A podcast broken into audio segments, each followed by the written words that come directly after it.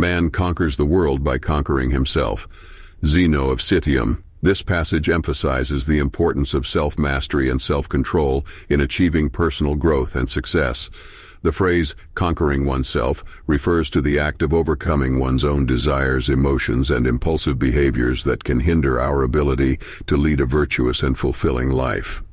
It suggests that true power and strength lie in our ability to govern our own thoughts, actions, and reactions rather than attempting to control external circumstances or other people. Through self-discipline and self-awareness, individuals can cultivate their inner resilience and develop the capacity to respond to life's challenges with equanimity and wisdom.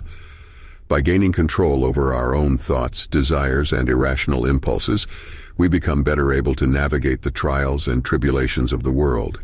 Zeno's statement also implies that our potential for influencing the external world and achieving success is contingent upon first mastering our internal world. When we are able to conquer our insecurities, fears, and destructive habits, we gain the clarity of mind and strength of character necessary to make rational decisions, pursue virtuous actions, and fulfill our potential. Ultimately, Zeno's passage reminds us that the path to personal growth and societal contribution begins with self-transformation.